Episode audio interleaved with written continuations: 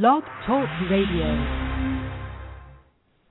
Welcome, welcome, welcome, my friends. It's a, it's a. The sun is actually out. Heard it was supposed to rain here in Philadelphia, but it hasn't done that today so far. And I'm going to an event after this. I hope the rain holds off. But I want to welcome all of you to Blog Talk Radios and Blake Blake Radio because we also air over on Blake Radio as well as Blog Talk Radio to Off the Shelf for this Saturday, the last Saturday in April, April 28, 2012.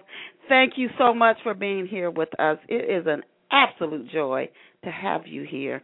For those who are our many, many loyal listeners who've been tuning in to Off the Shelf, we are headed into our eighth year on the radio. For those of you who've been here with us so many of those years, or maybe even all of those years, thank you, thank you, thank you.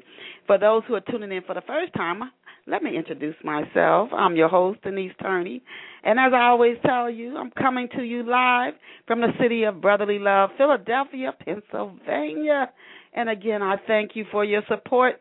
And I encourage you, don't let another day pass before you pick up a copy of my new book, Love Pour Over Me. It's a story that recounts the, the different tumultuous yet triumphant life experiences that Raymond Clark, an outstanding uh, a, a, track athlete and and very intelligent, uh, a guy who wins a scholarship to a prestigious university, where he meets a motley sort of friends, each with an intriguing story of his own. And just when Raymond thought he was free from his past, he finds himself pulled into an unresolved murder, and his efforts from his childhood, the pain he experienced as a child, to go unscathed by romance, they also threaten to keep him from the one woman he's truly loved, the one woman he was born to love. Pick up your copy of Love Pour Over Me at any digital retailer today. The book will be available in print in about a week or two, and I'll let you know as soon as that comes out. But you can get it now at Amazon.com, Barnes Noble, Ingram Digital, iTunes, Google Reader, etc., etc. And you can start enjoying Love Pour Over Me today. And now let us go and meet our very special off the shelf guest. Our special guest today is Marlene Banks. Marlene is the ministry director at Lifeline Mission of the Gospel. She has a theology degree from Rhema Bible Institute. She is also the author of the book Ruth's Redemption. Again, that's Ruth's Redemption. It's a new book scheduled to market in February. Well, it already did. It came out February of 2012 which is still a new book because that's only about two months ago. Marlene is currently participating in a virtual book tour hosted by TyWebbin Creations, one of my favorite creative firms out here. Welcome to Off the Shelf, Marlene. Hi, how are you? Glad I am to be here. I am absolutely blessed and looking forward to today's interview. I've seen your book when I've been on the internet doing my whether it's research work for clients or whether I've been marketing my own book Love Pour Over Me, I've come across Ruth's Redemption. So I'm very interested to hear what you share with us and our many listeners here at Off the Shelf this morning. Uh, to begin, and there's just so much about your book that I'm interested in, particularly, and it leads into the first question I'm going to ask you the time period that you set your book in uh, I think years ago, I don't know if people always created a book that was in a different time period than they lived in. My my thought is no, but I always think how much how much research goes into that. So our, my first question is why did you choose Marlene to set Ruth's Redemption in the 1800s? We're talking over like 200 years from what today's present time is. Well, I'm a very low key history buff, first of all. Okay. And I set out to write my first historical romance. And so, considering the history of African Americans, I thought that the slave era was a crucial point in our history in this country. So that's why I picked that period. So, have you always been interested since you were like maybe a young a young person or a, a child or a young woman with with those events let's say if you didn't write a book but were have you always had an interest in that time period. A lot of people don't even really too much think about it. But did you have you always had an interest in that period in our country's history? Well, that's a good question because I never had a strong interest in it until Roots was out. Okay. When Roots came out, it piqued my interest in the slave era. But today, I really didn't think Ruth would be very popular because I didn't think people cared about it, especially the younger generation. Right. I didn't think they were all that interested in the slave era. So I'm pleasantly surprised that people still have an appetite to learn about that crucial period in American history. Wow, yeah, and it, and and it, and it it if when we don't either learn from the past or don't let it go, it continues to impact us and influence us. I think it does. It does benefit to learn about it. How much research? Oh my goodness, we're going back like 200 years. How much research did you do for the book? Did you did you talk to people certainly that didn't live in that time but could get you as close as possible even if they can only take you back 70 years uh, uh you're going back you know as close as you can. Did you do that? Did you did you go to libraries and just dig through books listening to any audio tapes watching any videos that were available from that time period? How much research and what type of research did you do as you created Ruth's Redemption I I had to do quite a bit of research and um I didn't really talk to people. I pulled on my own memory of the older generation, like my grandparents. I did a lot of reading research um, of slave era documentation, of sla- other slave era novels I read. I even at the, at the point when I decided to definitely do a slave era historical, I um I bought a DVD of Roots, and okay. I and I basically did reading research, and just sort of like kicking in your memory of things that you've seen in movies and so forth. Okay. But most of my re- and I've also I also did online research. Wow, is there a lot out here on the internet? I know it's a lot. Yes. Roots. You'd be Roots surprised. got- Quite there's quite a bit. Wow, because Roots got a lot of people tracing their own personal roots. And there's a TV show that comes on. I can't remember the name of the host, but he traces people's family roots back You're on the show. about they're uh, Henry Louis Gates. Yes, yes, yes. And he, they're shocked. They're shocked to learn. Yeah. You know, you actually related to such and such and so and so. Exactly. They're shocked. It's at, at some point we're all connected, but many think everyone of the of African descent in America was a slave early in the country's history, but this isn't the case. There were there were uh Africans who well some people say Africans were here even before uh Christopher Columbus and the Europeans came to the country. That Africans you know lived in America with, with when Native Americans Yeah. populated the country more broadly. And it's just a shame what happened has happened to Native Americans. Somebody asked me who was the most discriminated and people made to be invisible, I would say Native Americans. They I have agree. I they agree. they I agree. they have African Americans beat by a long shot. And Yes, they do. Yes, they do. They- and they- one of the reasons is because their numbers dwindled almost to nothing, yeah. where our numbers grew. And if people know the history, which I learned during my research, is that Native Americans they actually tried to enslave the Native Americans first. We were the second choice. We weren't the first pick. They Mhm. tried to enslave the Native Americans, but they couldn't because the Native Americans knew the land. They were constantly escaping, and once they escaped, they couldn't find them. They couldn't get them, and Native Americans would not procreate in captivity. Some of them would starve themselves to death. They shut down. They wouldn't, and they wouldn't procreate. So that experiment failed.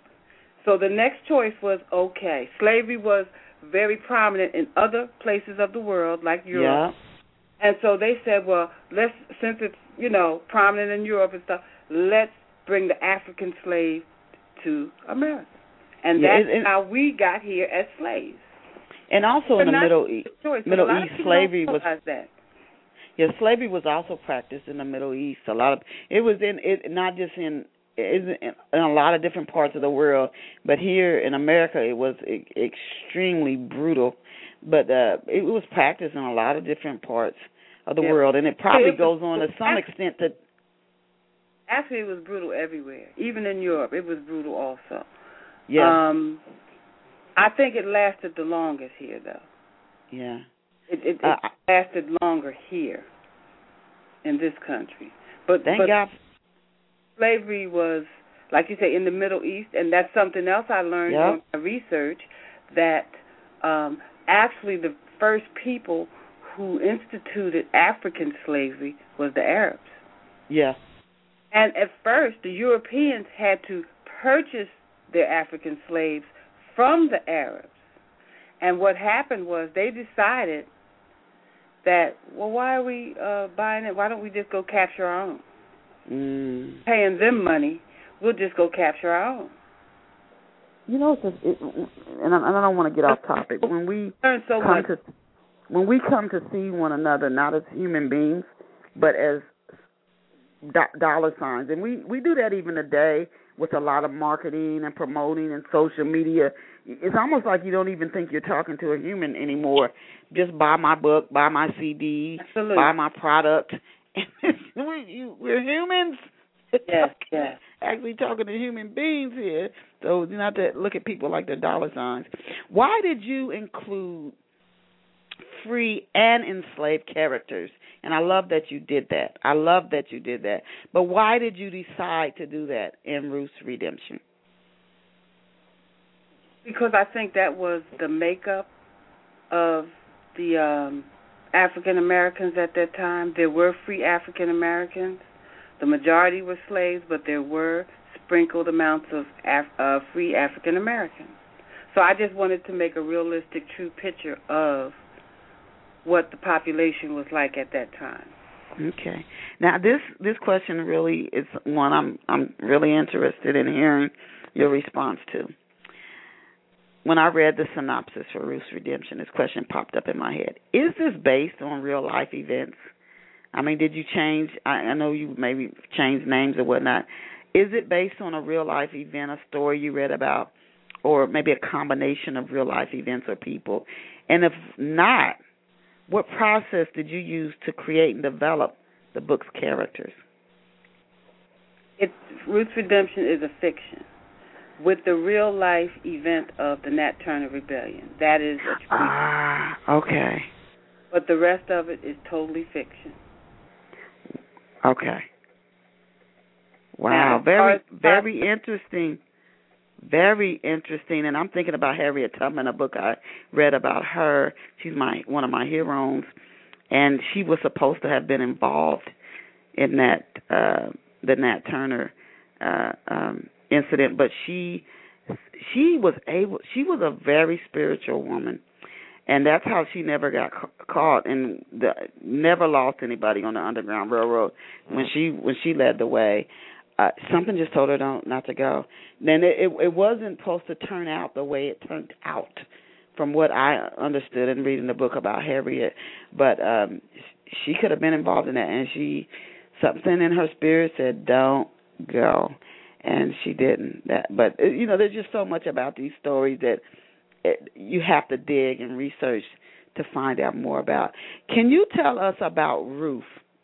What's her background and what's going on in her life at the start of Ruth's redemption?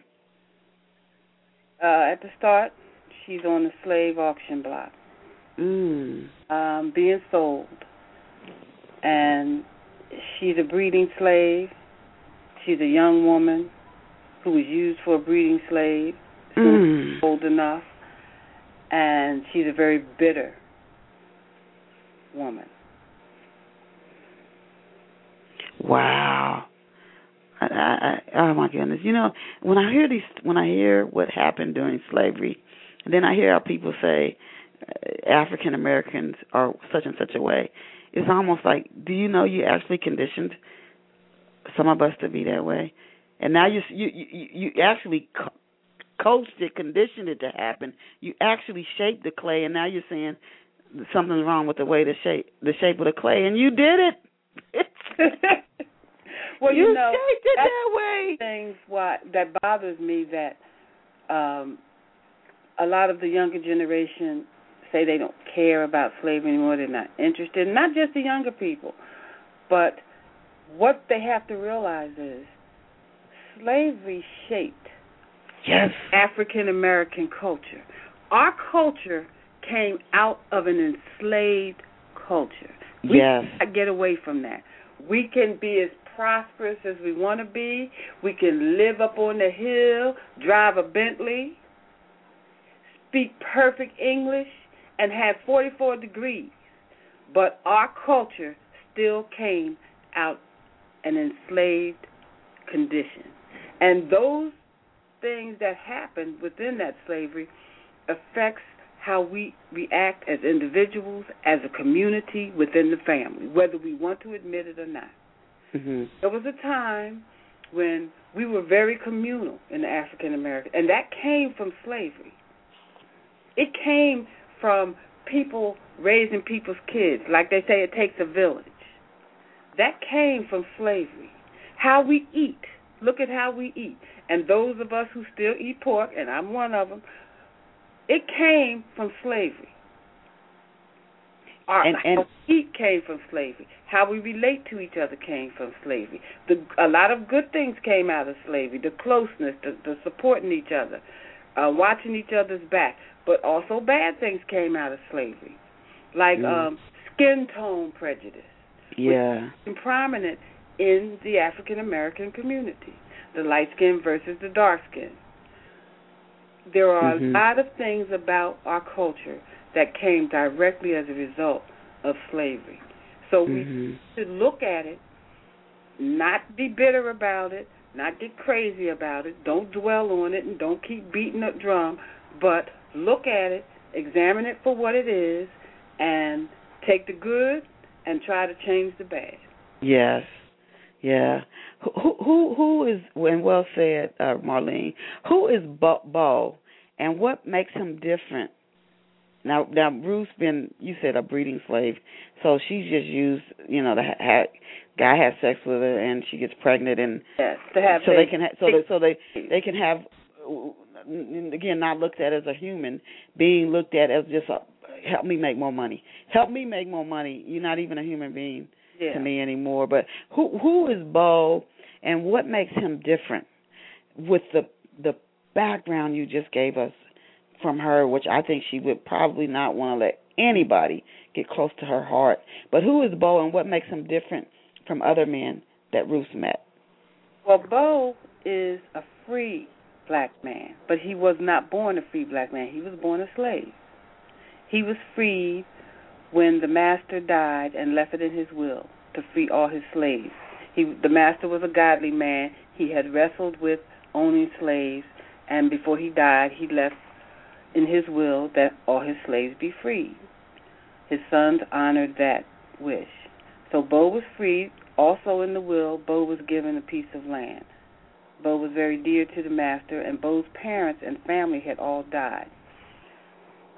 So Bo was a free black man with a farm that oh okay that he actually turned into a small community of other free blacks wow that was freed along with him from the Maitland farm and other blacks that he was purchasing with the intent to set them free. Wow. Yeah. Now, now was Ruth? I don't want you to tell the whole story. I know it's hard not to, isn't it? yeah, I don't want you to. I'm just curious as, as to how Ruth and Bo met, and, I, and my my guess is that. that that that's in the very beginning in the prologue. They met at that when she was on the auction block. He he oh. actually Oh. bought her. He bought her. Okay, that was my guess. I was I was guessing that, but I said I w- I didn't know if they met later in the story. and I didn't want to give that away if it was sort of like a cliffhanger. Who are some Let of the minor? state that uh, this story came out of two, actually two things. I wanted to, I, I picked stories in the Bible and I sort of changed them into Mhm. a story, but it's actually a very different story, but loosely based on the book of Ruth in the Bible. Okay. With Ruth and Boaz in the yes. Bible. Okay. Who who are some of the minor characters that readers are going to love in Ruth's redemption, and what is it about these characters that helps to move the story forward? There are there are a lot of characters actually. Some of the favorites will probably be Naomi and Mara. Who is not? Who is Naomi?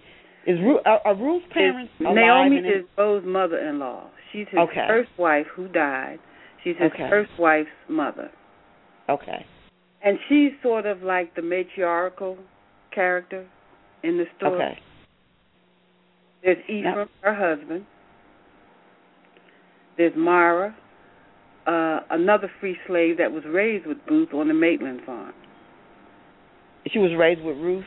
No, I mean raised with both. Excuse me. Raised Oh, okay. Okay. Okay. On the Maitland. Now, are are Ruth's parents and Bo's parents still living in a in a story? Um, it's it's it's left open about Ruth's parents. Okay. Um, because she was taken from her mother. hmm. Both parents and family and siblings are all dead. Oh, okay. Wow. Mm. How long did it take you? And and even before I ask you that question, I'm hoping that Ruth and Bo go have a wonderful relationship.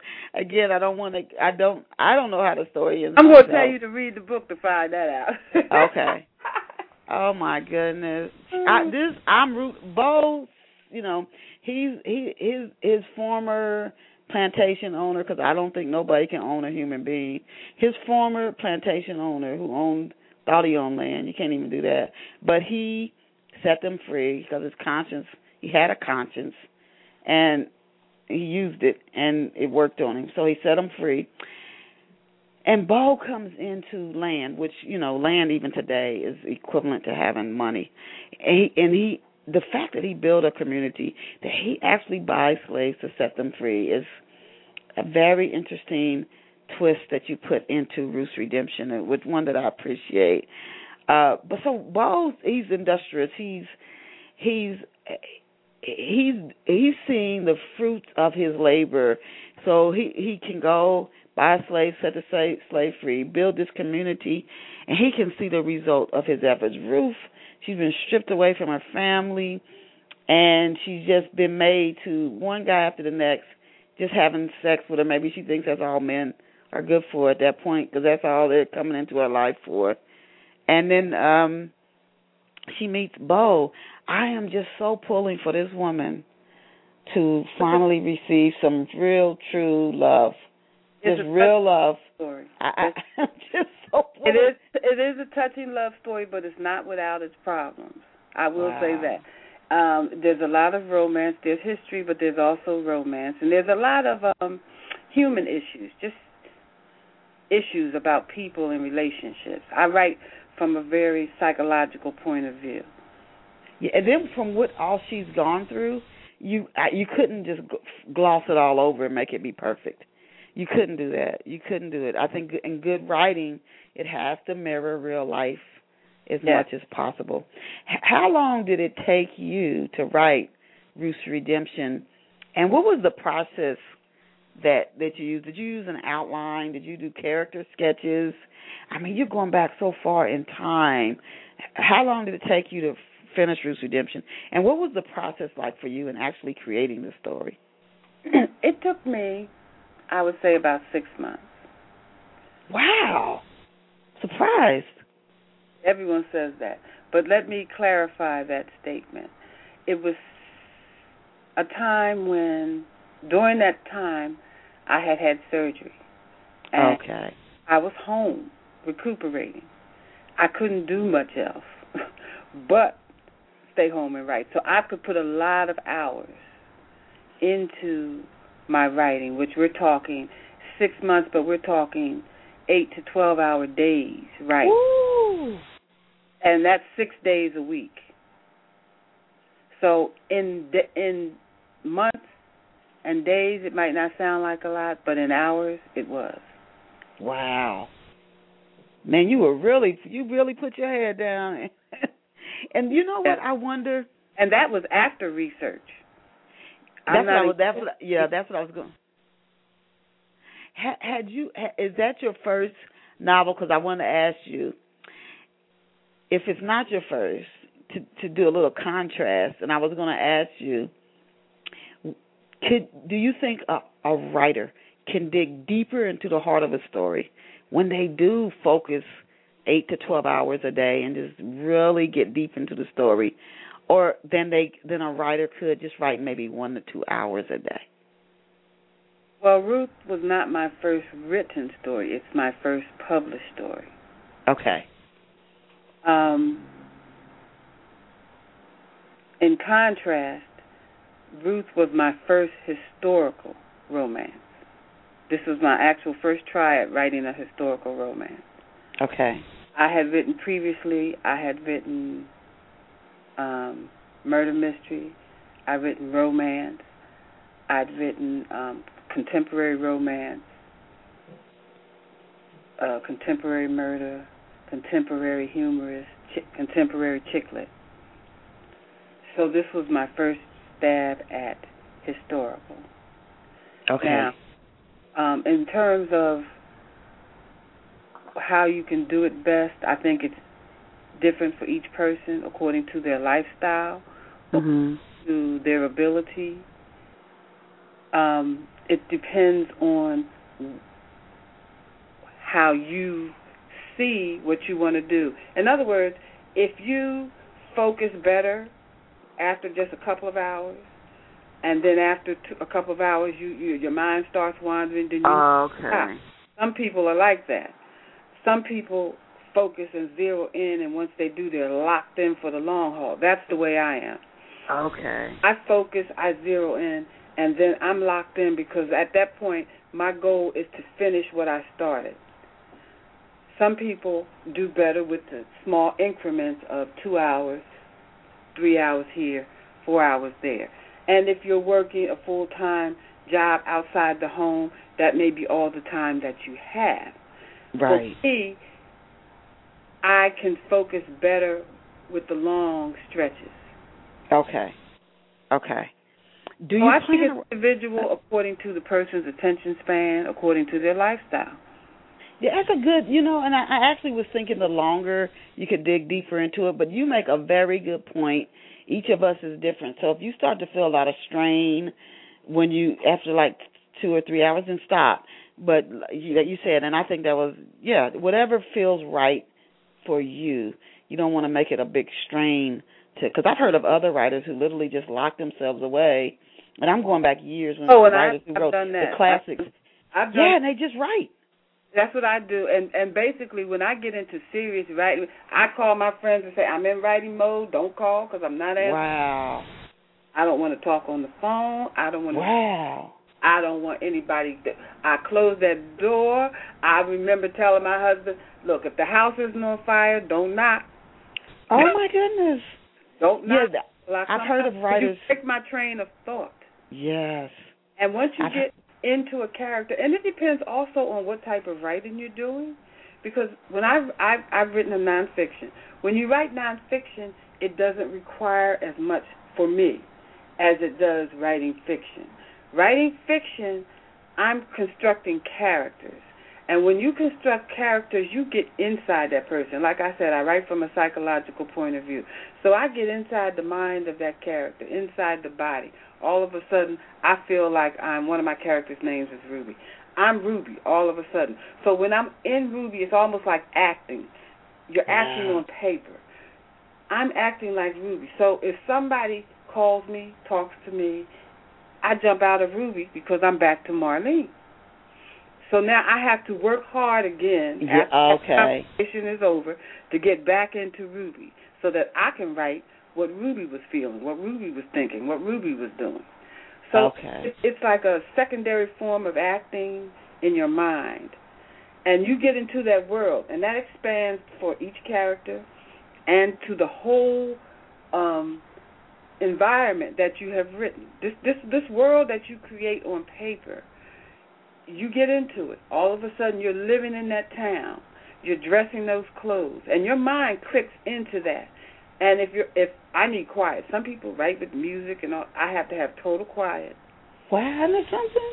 And when I get into that mode, I'm in that town, I'm in that place, I'm that wow. place. So when I'm there, too much distraction, too much outside noise kicks me out of it. Once I'm okay. out of it, if I or if I walk away or go away to do something, then I have to come back, get back into it. Now, usually I can write a paragraph, and once I start rolling, because I write in the Holy Spirit, it's not me writing, it's the Holy Spirit writing through me. And as as I start rolling into it, I get deeper, deeper, deeper into it. Okay. Do you plan on writing a sequel to Ruth's Redemption uh, to show what happens later in, in their lives, or in if they have children, in any of their children or grandchildren's lives? Well, I put an epilogue at the end of the story. There's an epilogue who sort of takes care of that. But you never know. um, it may happen. I don't know. at this point, I haven't planned to. Okay. But it, Has- it be possible according to because I can always write um, a novel elaborating on what the epilogue said. Yes. It's always possible. It depends on the readers. If they demand a sequel, I can do it. Do you have any plans to publish any of the other novels that you've that you've um, that you've written? Now that you've gotten the experience of of publishing and marketing Ruth's Redemption. Yes, my hope is to publish all of them. Okay. Um, I have two more novels coming out this year. Very good. Um, in June, June first, Son Uh-huh. of a Preacher Man will be out. Son of a preacher man. Yes, Okay. and the sequel to Son of a Preacher Man will be out in October or November. Wow. Son of a Preacher Man is a historical romance, also taking place in the 1920s in Tulsa, Oklahoma, Wow. and it What? And it revolves around like Ruth revolves has the Nat Turner Rebellion as the true historical event. Well, Son of a Preacher Man has the Tulsa Race Riot as the true historical event. Now, where is is is Ruth's Redemption? Is this set in Virginia? Virginia, in the Tidewater Okay. area, around Southampton. Okay. Okay. I, I wanted to ask you: Has novel writing has it always been your first love, or did you start out writing poetry, songs, etc.? And when did you start writing? When did you know you were a writer? How how old were you? I was very young when I was bitten with the love of writing. I, I I loved reading, and I was so young I couldn't write cursive. I had to print out little stories. I am an innate storyteller. It's inbred in me. This is what God put in me. That's Mhm. why I coined myself as God's author or God's storyteller. Okay. I was so young. I was in elementary school, but I couldn't even write cursive yet. And I used to read the little. You, they used to have. I guess they still have the golden books. And then I Yes. used to write out my own little golden book story. Then when I got a little older and was reading Nancy Drew and the Hardy Boys, Yes. I had to write out my own little Nancy Drew and the Hardy Boys story on those black and white composition books. My parents used to buy them for me. I've always, even in um elementary school, when we used to give, we were given like ten spelling words a week, and at the end of the week you write a paragraph using these ten spelling words. Everybody else would just write. Duh, duh, duh. I wrote a little story. I got a story out of it, and I remember my fourth grade teacher says, "We always get such a good story." She would make me read mine every week. So that was in me from the beginning. Okay. Wow. You, yeah, and and I knew when I was a kid, but it is some people it's that later in their life they when they when they start writing, and some people it's when they're very very young. And I wanted to congratulate. periods when I didn't write. As I got older, and life happens, there were Mhm. long periods where I didn't write, but the love of it and reading was always there, and I would always go back to it. Um, I never really considered it for a career or to do it professionally. It was just something I loved to do. Only in the last, I would say, 15 years or so, maybe 18, that I decided that I wanted to take a stab at trying to do it professionally. I um you asked me a question earlier about do I write outlines and characters. Mhm. Uh, I do none of that. I, Okay. and and I don't recommend that because I say do it the, do it the right way because I'm probably doing it the wrong way. I'm really self-taught. I didn't really have um instruction on how to write novels. I sort of just like whatever I could learn, I learned as I went, trial and error. And as I said, I write in the spirit. Okay. Spirit the Holy Spirit hits me with a story, gives me a story, might give me a title. Sometimes I get the title first and the characters follow. Sometimes I get the characters first and the title will come later. Sometimes I get um uh, just the beginning of a story. And then once I start writing, it flows and it's like the story takes over. And I you hear a lot of writers say that. The story begins to write itself mhm. sometimes um I have one idea. I I don't do outlines.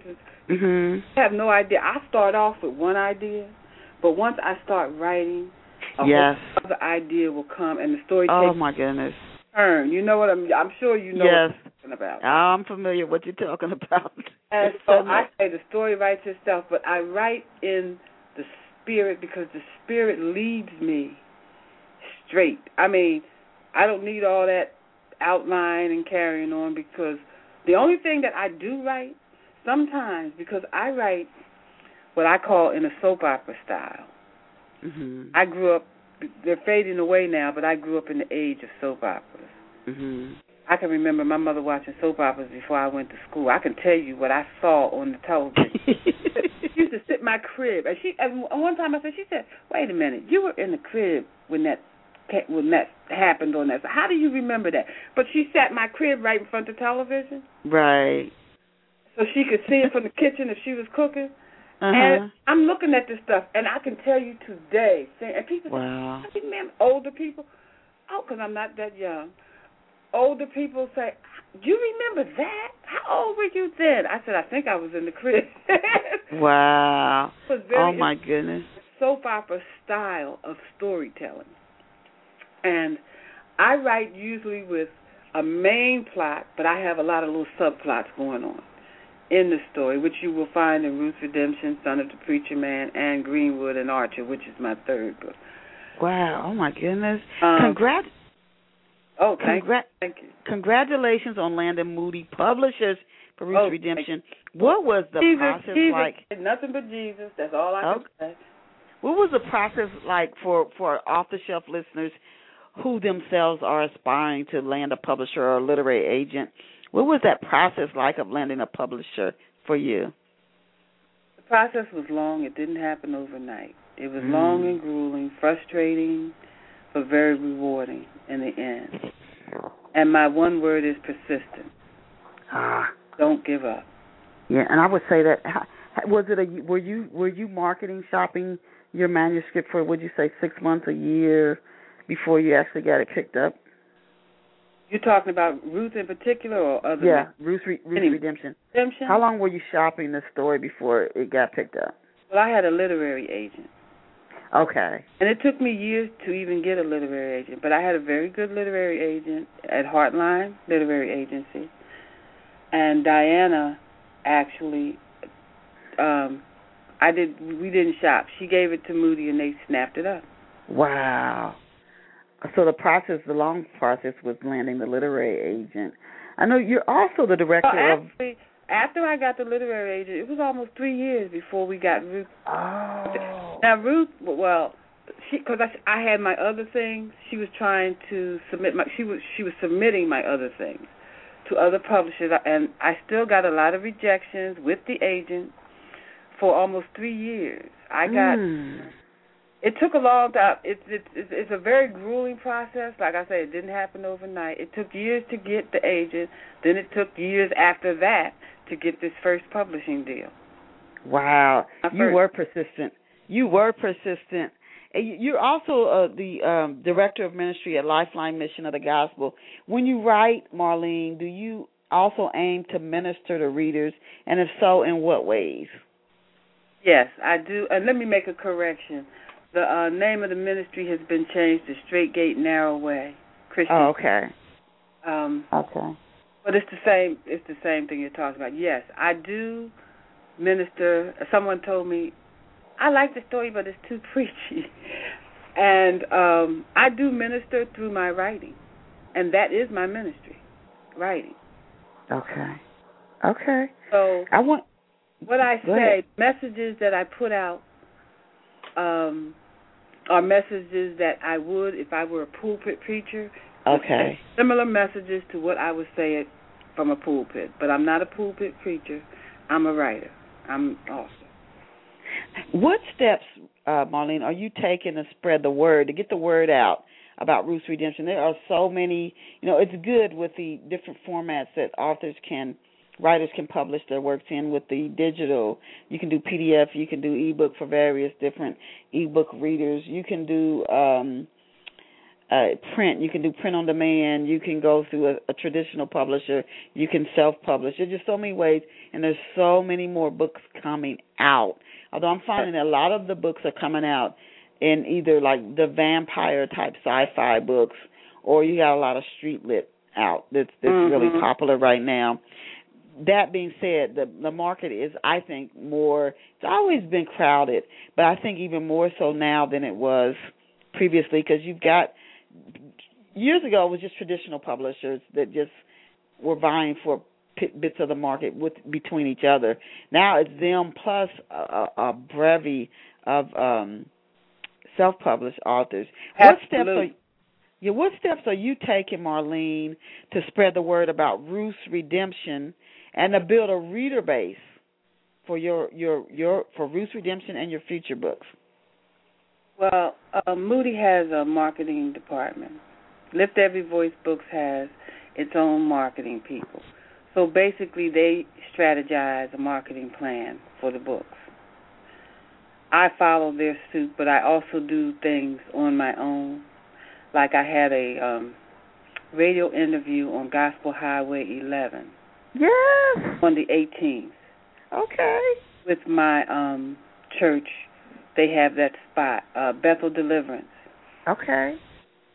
And I do things and I get certain and my agent she she helps also. She's gotten me interviews also, blog interviews. So um basically I follow what they what they tell me to do or what they have for me to do and I expand on whatever they do. Okay. Because I've heard of Moody. They've been around for quite a number of years. Ha- has the actual experience of being a published author who is now out promoting and marketing your own works, her own works, has that met with your dream of what you thought it would be like? And if not, you know, because I, I ask this question to a lot of off the shelf guests. I say, has the process of actually publishing a book is most writers say that's the easy part. Is has that, and then you got to market and promote it because you got to sell the book. Yeah. Has that process for you matched up with what your dreams of what that would be like when you published?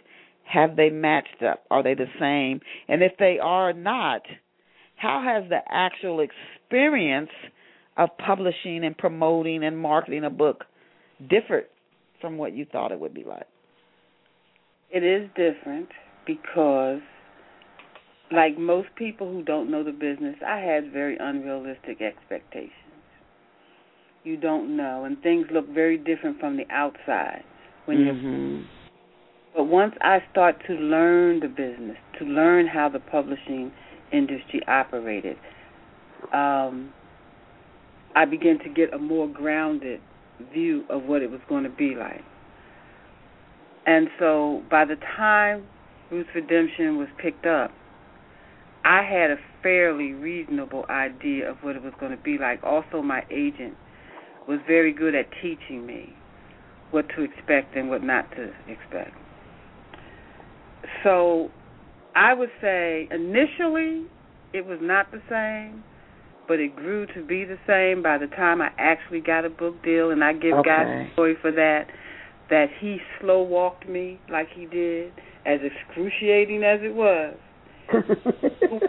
he slow walked me so that I would have a very reasonable expectation and understand that this is hard work. People think you just sit down at a type well typewriter. Now I'm aging myself, aren't I? You sit down at a computer and just type out a story and hand it to someone. And and this is what people think, and I'm sure you can verify this. This is what people think who have never tried it. That you hand your your manuscript to someone and it gets published and boom, you're very wealthy. I got to tell you, when I came into the industry, and I and I've been writing since I was ten, I thought the same thing. Yeah, I'm I'm I'm going back. I'm going back over thirty years. I've been yeah. writing for over thirty years. Yeah, I thought it was just just you write a story and and it, you hand it to a publisher, and uh, everybody in the world loves it. Yes, yes. when I got my first rejection letter, I cried. Oh, oh I cried like a baby. but it's oh. and I tell people that's one of the first things you better learn. Check that ego at the door yes. when you walk into the publishing industry because your feelings will be hurt. You Mm. worked so hard on a manuscript. Yes. Out your heart, blood, sweat, and tears, hours and hours. Because I can remember the first book I wrote, which was a nonfiction. I would I would come home from work, stay up to two and three, falling asleep at the computer. Mm. I was so sleepy, and then had to be back at work at nine o'clock in the morning. So check your ego at the door and be prepared to work hard. Yes. This is not an easy thing like people think it is. Woo! Most creative arts are not. It No. looks easy because you know what? We're good and we make it look easy. But it's Mm. not. It's Yeah. not easy psychologically. It's not physically hard, but psychologically and mentally, it will work you. Yeah, it it you you oh my goodness, and the promoting and the marketing and the negotiations and the contracts and the traveling and the yeah, it it all it, of that. All of that. You better you better you better love more than writing a good story. Yes. Mm. you better like the hustle too. Yeah, yeah. What- I mean, it takes work, it takes dedication, it takes devotion, it takes really wanting to do this thing, really wanting to to to give the time to it, being willing to give the time to it, Yes. and being willing to learn and take the criticism. I mean, the psychological impact alone is hard. It's like yeah, and you do all of this and somebody tells you it's not good enough. yeah. Yeah, now you, you know bounce back from that slam, from that from that um psychological slam, and say, okay, let me look and see. And this is how I taught myself. I learned from rejections. If they were willing to tell me what was wrong with a manuscript, then I would work on it and try to Yes. fix it. And that's how I learned to get better and better and better and better. And and I'm going to be honest. I pray that I'm a good writer, but I know there's a whole lot of good writers out of there, and a whole lot that's probably better than me, as good if not better. But it takes more than that. Yes. Take it in this business. It takes persistence. It takes Yes. you have to put time and effort, and like you said, in more than just writing the story. It starts with writing the story. Yes. And it's finding an agent, finding a publisher, marketing your work, being Yes. willing to do what they tell you to do. Because a lot of things you know, I'm not a marketing person. I'm really not a marketing person. You know, they say most creatives, most they want to, most artists just want to create, and a lot of artists. I've even heard musicians say they love making music, they love performing on stage. It's the business side of it they're not crazy about. But Exactly. if you want, you have to get your work out there so people know about it. If you want to make money, if you now if you just want to write and and hand it out to your friends, fine. But if you want to make money, you have to get into that marketing business piece Yes. of the industry, and it's Yes. not fun, and it it can be hard work. But yeah, and the payoff is the payoff is worth it if you stick. Yeah, and then if you also make up the payoff for me, I know when I used to hit the road a lot, the big payoff for me was just meeting the meeting the readers. Oh, I can't tell you what a gift that was is for me to connect with a reader is just Yeah. I I can't even is matchless. So for me that was just a big payoff. Again, the, you know, treating people like we're humans and and not dollar signs and even when doing social media to really just want to get to know a person and not always want them to buy you you want them to buy your book, but even if they don't, you're willing to engage in some type of a of a social connect relationship, however brief, with them. Absolutely. To me, that's a big that's a big payoff as well. Now, What one of have the you- things that anchored me and held me together was when I realized that this was not this was not really about me. This was not just me. That it was the hand of God that was going to work this thing. So that Mhm. some of the weight off of me. Mhm. I still had my part to do. I still had to work hard and do what I was going to do. But ultimately, I say it's the favor of God that's going to break this thing or make it. I don't- Mm. Credit. I just do what I'm told. I tell. I, I have a saying. I say, "This is Christ's banquet. I'm just sitting at the table. Wow. I'm working for Wow. the kingdom. I have a kingdom message in everything I write, be it contemporary, chick lit, or whatever. I write for God. I am His author, and this is His banquet. Okay. So what what I I do what I'm supposed to do, but it will be His His play. Okay. What have you learned about yourself while creating Ruth's Redemption that you didn't know before you sat down to write the book? Um, I would say that history could be turned into beautiful stories. Mm. I will. I always had a, a slight interest in historical events, Mhm. but um, I always wrote contemporary, and for some reason, I always thought a historical would be too hard, too much work. So Okay. I learned about myself that I could do it. Okay. that I could do that and that I didn't have to cubbyhole myself into one particular type of writing. I say I say that I want to be the Sammy Davis Jr. I don't know how old you are, but the last time I said this to a young man who was 24 years old, he he said, "Who's Sammy Davis Jr.?" I'm like, "Okay." I know what you're talking you, about. You must be I know what you're talking about. The Candyman can. Yeah, I, and I couldn't believe it because in my generation, you don't know who Sammy Davis and and, and Oh, oh yeah, he was all the people around yeah. him was like, you don't know who Sammy Davis, but he really didn't. Yeah, And yeah. he was see he was a Cau- Caucasian young man too, but still, my girlfriend, her black daughter, she said, well, she might have to think a minute or two before she remember who he is. But anyway, getting back to the topic, I say I would like to be the Sammy Davis Jr. of the literary world. Okay. He, he did it all. He Yes. could sing, he could dance, he could Yes. do impressions. He was a nightclub act. He was an actor. Yeah. He was on Yeah. Broadway. He was in the movies, on television. Yeah. He did it all. Well, that's the way I want my career to be. I want to write mysteries. I want to write love stories. I want to write historicals. I want to write contemporaries. I want to write an epic. I want to do it all. I don't want to be cubbyholed into just writing one type of thing. Okay. I want historicals, the contemporary, all types of writing. And I hope and I hope I do it well. Uh, Good for you, Marlene. Good for you. As we come down to the last six minutes of today's show, I wanted to ask you, say to you first, your book cover. It, I think it effectively captures the period again, the 1800s, that Ruth's Redemption, the story is set in. Who designed your cover, and did you have any input on the final, the final cover? Um, um, Lift Every Voice, Moody. They devi- they designed the cover. I thought I liked it also. They did show it to me, and they did ask for my input. Oh, okay, so that's good. So if they, if you wanted to make a few changes, you Yeah. you could you could do so. Definitely. Do you? As a matter of fact, um, I did make several suggestions, and they took all of them.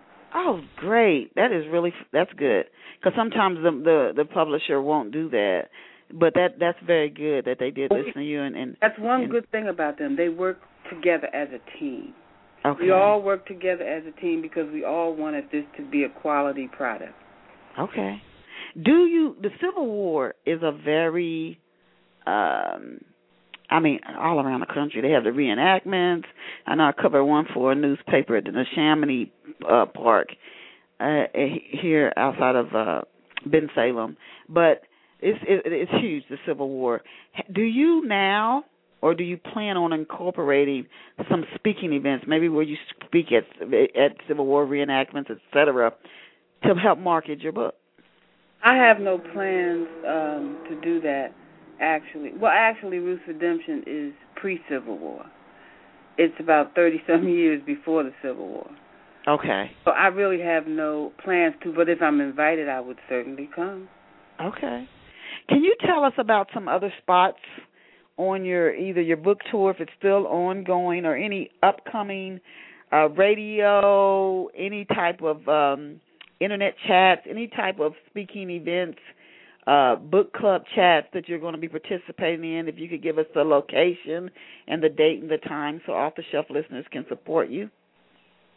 I um I don't have anything happening in the month of May, which is unusual. This will be the first month coming up that I haven't had anything. Everything is, has pretty much happened from February to now.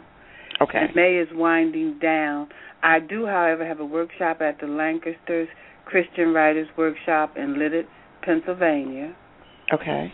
It's on the 16th of June. All right. However, my second book comes out June 1st. So right now we're shifting everything towards that. Okay. Which I will be talking about both Ruth and Son of a Preacher Man. Okay. Um, I think everything they're scheduling now, they're sort of quelling for May, giving me a breath and then we kick off for June for Son of a Preacher Man. Wow, and then hopefully that as you come out with new books, it'll pick up. You just keep picking up steam, picking up steam, picking up. Yeah, steam. and when I go from one thing to the other, I'm going to just talk about all of them. There you go. There you go. Where where can off the shelf listeners get copies of Ruth's Redemption? You can get copies um, at any major book distributor, Barnes and Nobles, Amazon.com, um, Walmart. Now, I'm not sure if Walmart has it in store, but I know Walmart has it online. You can go mm-hmm. on at those places, or you can go into the stores. If the stores don't have it, please ask them, and they'll order it for you. Yeah, I always tell people that if you don't see the book on the shelf and you want it, they don't, you don't have to walk out thinking, well, they don't have it. They can order it from one of the di- yes. large distributors yes. like Ingram or Baker and Taylor. Just tell them I want to get Ruth's Redemption by Marlene Banks. They can order it for you. They'll Absolutely. call you and let you know when it when it's in, and you can come and pick it up. It, Books a Million. Um, you can also go online at uh, Lift Every Voice Books. You can order it from there, and they'll. I think they kick you over to Amazon though. Um, if, if, go ahead. Um, any major book distributor has it at this point. You can get it electronically also. Okay. We, we we've got less than two minutes, and I wanted to ask if somebody wanted you to speak at an organization they were affiliated affiliated with, how should they contact you? You can go to my website, marlenebanks.com, and you can make a request email me with the request and, and give me your contact information, and I'll get back to you, and we can set something up. Okay. So just go to your website. Can you give us the URL again, please? MarleneBanks.com. Just type in MarleneBanks.com. MarleneBanks.com. MarleneBanks.com. Just go into, get her contact, send her the, your name, your information, where you, the name of the event you want her to speak at, the date, time, etc., and then she'll get back with you. Certainly will. If And you- also, you can um, follow me on Facebook, um, author Marlene Banks, and I'm on Shout Life. Okay. Are you on? Are you on any Eventually, I'll other social? Eventually, I'll get on Twitter, but I haven't had the nerve to brave the Twitter waters yet. But I think by the time um, Son of a Preacher Man is out, I've gotten my nerve up for Twitter. So Facebook and Shout Life, those are the social media networks where you can find Marlene Banks. Just put in author Marlene Banks on Facebook, and then at Shout Life, you can look her up there as well. And again, her website is Marlene M A R L E N E B A N K S. Again, that's M A R L E N E B A N K S dot com. You check her out there. We just have a few seconds left. Again, please go support Ruth's Redemption by Marlene Banks. If you don't see it in the bookstore, just ask the clerk for it. They can order it from you for you from the distributors. It's in print book form and it's also in ebook form and you can also learn more about her books her excerpts, and Marlene by visiting her website at marlenebanks.com. And please go pick up a copy of my new book, Love Pour Over Me, and it will be out in print in a couple of weeks. It is now out in digital format or ebook format. Oh, I'm you can going also get a. That, that sounds interesting. I'm getting that. Oh, you can also get a a PDF copy of Love Pour Over Me. So please, please uh, give Marlene Banks your support, Ruth's Redemption, and I would absolutely love your support for Love Pour Over Me. If you go out and grab a copy today, you can get a copy right there at your computer, same way as you can for Ruth's Redemption. Thank you so much, Marlene, for being here with us. Thank you to our many, many off the shelf listeners. We appreciate those of you who make a point of tuning in every Saturday. And for those of you who catch off the shelf throughout the week, because the shows stay up 24 7. So you can get lots and lots of listeners, and you can listen to the shows over and over and the shows that are in the archive as well. I wish you so much success, Marlene. It's been a pleasure interviewing and connecting with you, and I wish you tremendous success with with each of your books. I so all of our that's with yours also. Thank you so much. I appreciate that. To all of our listeners, remember you're so incredibly valued and so truly blessed. Go out and create a marvelous day for yourself today. See you back here next Saturday, 11 o'clock Eastern Standard Time. Bye for now. Marlene, I'll shoot you an email.